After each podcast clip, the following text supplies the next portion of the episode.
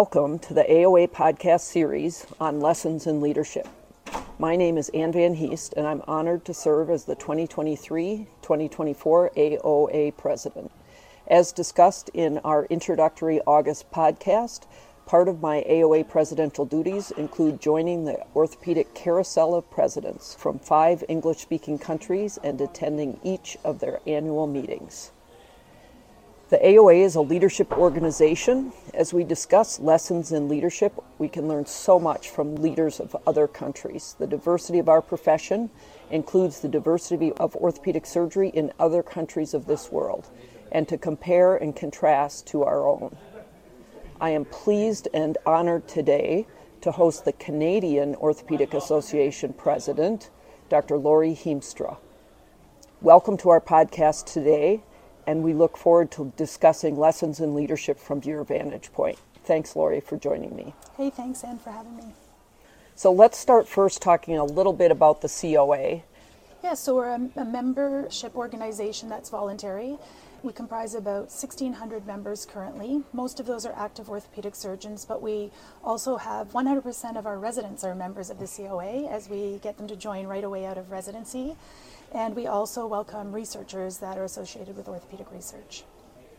And you have an annual meeting? Tell us about that. Yeah, so our annual meeting is every June and it rotates around the country, sort of working our way east and west. Uh, as you know, Canada is a pretty big country, so we have to make sure we make it easy for people to get to from different ends of the country. And what's the format of your annual meeting? So it's a three day meeting. We have uh, very active subspecialty organizations. So We've organized it so we have subspecialty day on the last day of the meeting, which tends to be a Saturday. And each subspecialty organization is responsible for the educational content for that day. But there is lots of interaction between the groups. So there'll often be co sessions between the different subspecialties that have overlapping clinical work. And then the first two days of the meeting tend to be a few more general sessions with more subspecialty or general orthopedic clinical type things mixed in between. So, I am interested in your journey to becoming president of the COA. Can you tell me a little bit about your journey and any tips you might have for our young leaders? Yeah, of course. I don't think my journey was particularly typical, I don't think, but uh, I was about 15 years into practice. And as you know, when you're early in practice, you operate, operate, operate, you kind of get your feet under you and get your confidence. And I also do a lot of clinical research, so I had a pretty well running research program. And I was just looking at more, and I've always been a member of the COA. I always go to the COA meeting. And I wanted to be part of the people who made the decisions. Like it looked really exciting to me to be part of something even bigger. So uh, I did what all people should do. I called my mentor, which was my program director, and I said, you know, I want to be involved. And he was actually either the incoming, he was on the executive incoming president or president or something. So he got me on a committee, and I did the committee work, which was great, but I, I wanted something a little more. And just at that time, an email came in my box that said, uh, We're looking for a new member at large for the COA.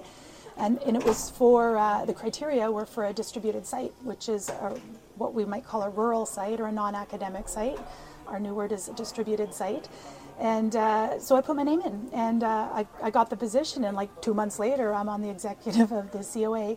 And lo and behold, I didn't know this, but I was the first woman on the COA executive and board. So I think that's one of the things that we see in leadership is the willingness to be vulnerable and throw your hat in the ring.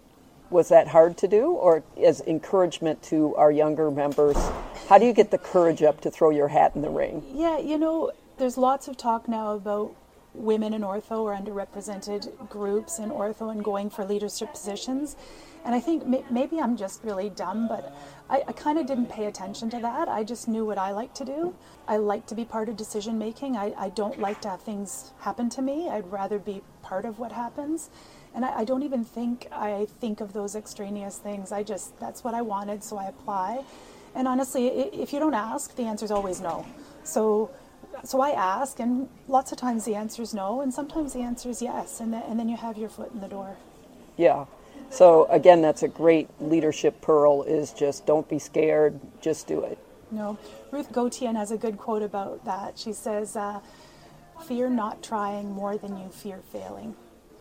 And we do fail. Have you applied to committees or leadership positions where you have not been accepted? I have.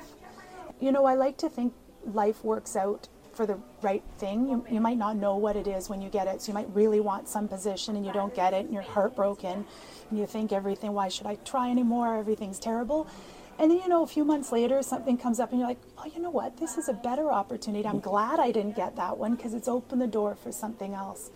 So I really try to look at the you know the glass is half full, but it's not even as trite as that. It's it's we don't know what opportunities are coming, and sometimes things happen for the right reason, even though you may not understand it that yeah. way yourself. Yeah, that's kind of that concept of when one door closes, another door opens. Similar concept. Yeah. Yeah. It's well, been very true in my life. Well, that's great to hear. So, the AOA is a leadership organization that is committed to identifying and discussing critical issues in orthopedic surgery. What do you see as critical issues in Canada at this time? So that's a great question, Ann, and the hard part is going to be keeping it to a low number. well, we can take them one at a time. so, my platform for my presidency was unity through diversity. So, obviously, diversity, and I think this is true in all countries, diversity on all levels. And uh, is a is an issue that we are tackling, but will remain an issue until we solve it. And I think part of that is is the, the other part of my platform, which is unity through diversity.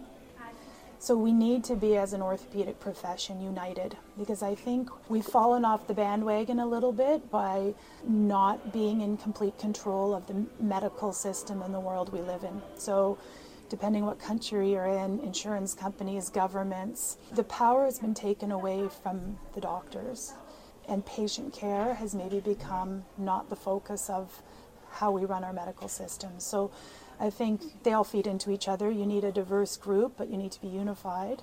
Because I think it's a real challenge right now to keep our healthcare system value based and patient centered. And I think nobody but physicians can do that. Yeah, are there any particular issues presently at Canada? Can you just yeah. explain a little bit your healthcare system? Yeah, so we're a, a national healthcare system, single payer insurance, which is essentially the government. But the implementation of our medical system, so it's federally funded, but it's provincially implemented. So, one of the things that is very frustrating and it makes it very hard to be a unified front of orthopedic surgeons or doctors or anything is that silos of care.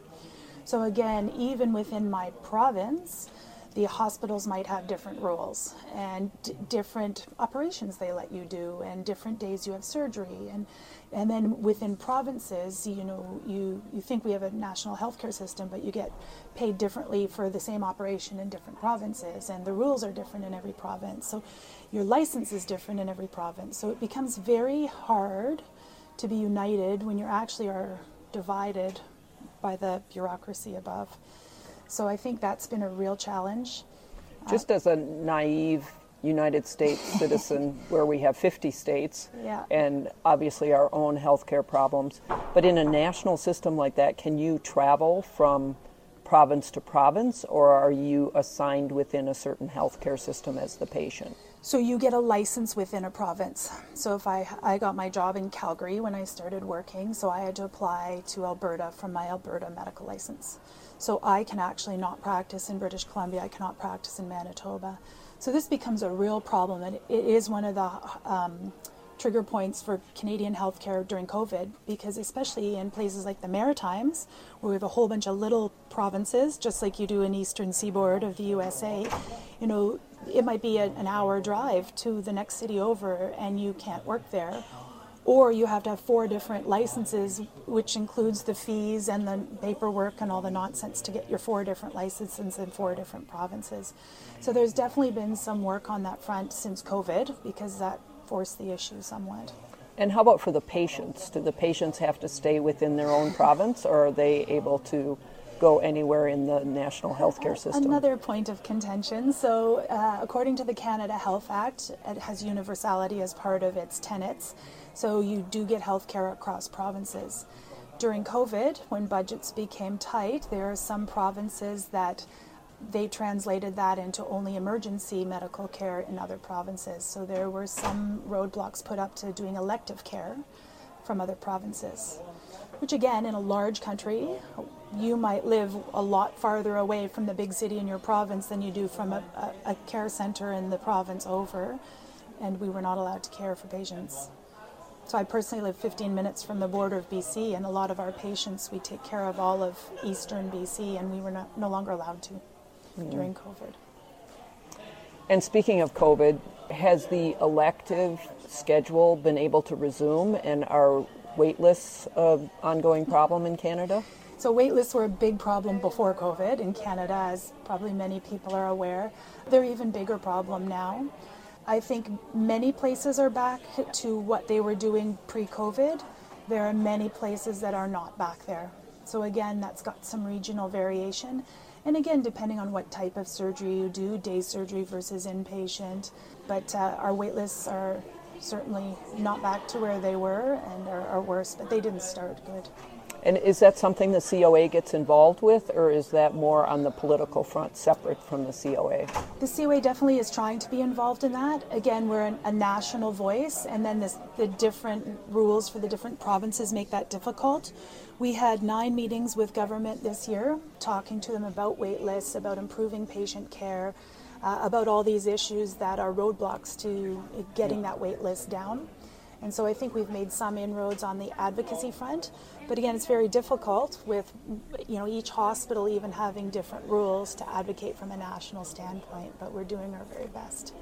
It sounds like the theme of unity was a major challenge with the structure that you have in your national healthcare system. Yeah, and I think probably many countries face similar challenges just on how how the money rolls down but that's the difficult one for us. So we have provincial organizations that work within each province, and we've actually brought them together. So each provincial president now is part of a COA committee. So our provinces mm. come together nationally. So we've really tried to unify the country as best we can in, in those ways, because obviously we can't just change the uh, federal payment structure for healthcare.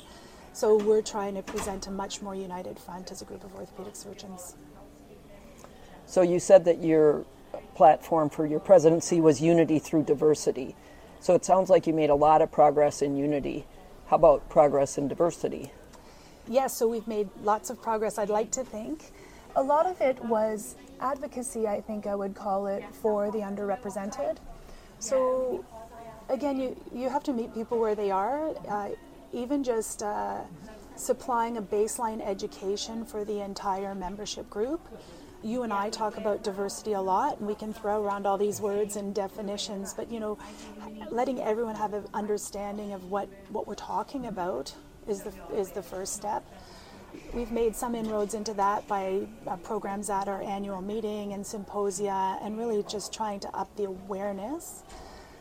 We've really worked on developing our young leaders, which is not just a diversity initiative, but it's a diversity from an age perspective. So, again, if you only have all the old people like me in charge, then who, who's taking over? So, we have a diversity scholarship, which allows people of underrepresented groups some funding to do leadership courses. So, we're working on leadership as well as diverse leadership. And then we've started a emerging leader program, which also it's not only for underrepresented groups, but underrepresented groups are encouraged. Um, yes, certainly the AOA has really worked on the Resident Leadership Forum and the Emerging Leaders Forum, which have been very successful programs for us. What groups are particularly underrepresented in medicine, and are there certain groups that you are trying to target for orthopedics? You know, initially, a lot of our efforts have been directed at gender, and not because it's the most important, but I think it's the most obvious. There's a lot of difference between men and women, and it's very visually obvious. We had hoped, and we do hope, that all the work for diversity isn't just um, going to benefit gender, but will benefit all underrepresented groups. So we have tried to weave that diversity theme through all the programs of the COA. So we don't just have a women in ortho group, which is great, but that uh, does not maybe help the other represent, underrepresented groups. But we've tried to weave this theme throughout, focusing initially on gender, but trying to spill that out onto the other underrepresented groups. We actually, in June last year, we had the first partnership with Pride Ortho from the US, and we had a Pride Ortho symposium uh, at the meeting. So that was very successful, and I think that was a really great partnership. So we're trying to intentionally expand out to other, other underrepresented groups. That's great to hear, and it's interesting that your approach has been to be inclusive of women and not have a separate women's group. And that was intentional? It was very intentional. And I, you know what, it was one of those things where you, you leapt in feet first because, you, you know, a lot of people said, we want a women's group, we want this, we want that. And a few regional women's groups have sprung up. I know the women in Quebec, they get together every once in a while, but it's a bit more ad hoc and not so um, structured, um, structured or organized. Mm-hmm. So I think what we've done is created an arena for mentorship, for networking, without actually intentionally creating a group. And I think it's been very successful. And uh, again, it's one of those things, you know, you can fall flat on your face and you could wish you did something different, but it's worked very well in Canada. Well, again, I think that's a great example of learning from other countries and that there's a variety of different approaches to solving similar problems. Yes. One of the other things that our AOA membership is very interested in is educating the next generation. So, in the United States, we're presently rolling out competency based education with our knowledge, skills, and behavior program that's going to be mandated starting in 2025. I know that, that, ha- that you have a long experience with competency based medical education. Can you just tell us a little bit about that in Canada and maybe the role of the COA? For sure. So the COA is not directly involved in resident education like it is in probably all the other countries we're traveling with right now. So our resident training is all run by the Royal College. Having said that, we, we have a committee of our ortho chairs of Canada that meet at COA, so we're very much trying to keep a pulse on what's going on and, and be aware. Certainly, all the residents are given, you know, given free membership at the COA when they become residents. So we represent the residents as an association, but we actually don't have control over their training. Having said that, we have had competency-based training since 2017 in Canada. My understanding is it's been quite successful. I, am actually not directly involved in a, in a residency program, so I don't have firsthand knowledge of it. Um, and they've made some adjustments this year. So, like everything, it, it, was they used it for a bunch of years and have made some adjustments to it. And uh, but that's how all our programs are run in Canada.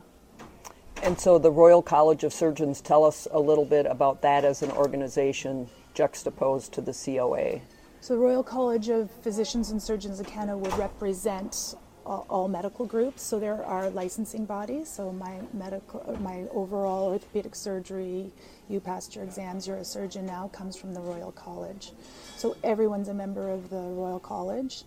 So they represent all the doctors in Canada. So they they have all the data on numbers and where people are moving and and, and that kind of demographic data mm-hmm. and then they they also run the education for everybody so they are the accrediting agent yeah. for canada yep. You know, as we reflect on the differences between our two countries, there's several different groups that need to be at the table, including the residents and the residency program directors, because they're the boots on the ground.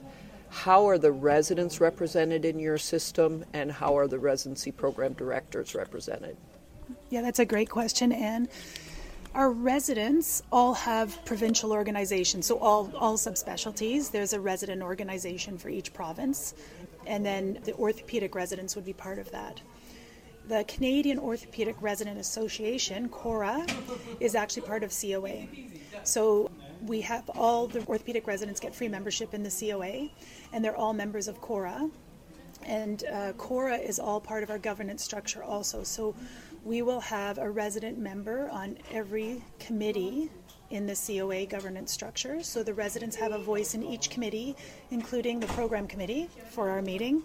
And in fact, for our annual meeting, the orthopedic residents have a dedicated half day where they actually bring in, they bring in many of the surgeons who are now, of course, in town from all over the country, and they create their own programming for their own half day as part of our annual meeting.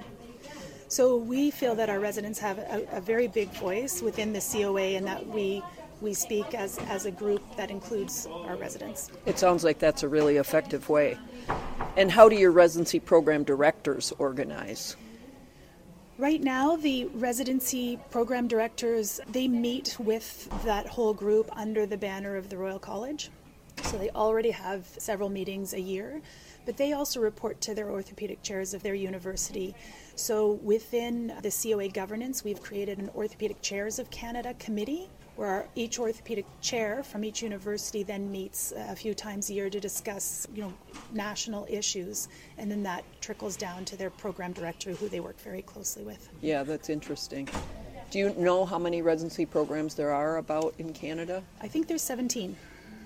And again, in the United States, we have 204. Yeah. So again, that's some of the relative size Yep. issues, and obviously way more institutions Correct. than that. But that's great having a meeting of the chairs. Well, thank you, Laurie, for joining me today. I think your leadership journey and your experience in the COA has really helped to broaden the mindset of our AOA members, and it allows us greater appreciation of the diversity of orthopedic surgery across the world. Thank you for your leadership, and it's been my privilege to spend time with you discussing these important issues. Yeah, thanks so much, Ann.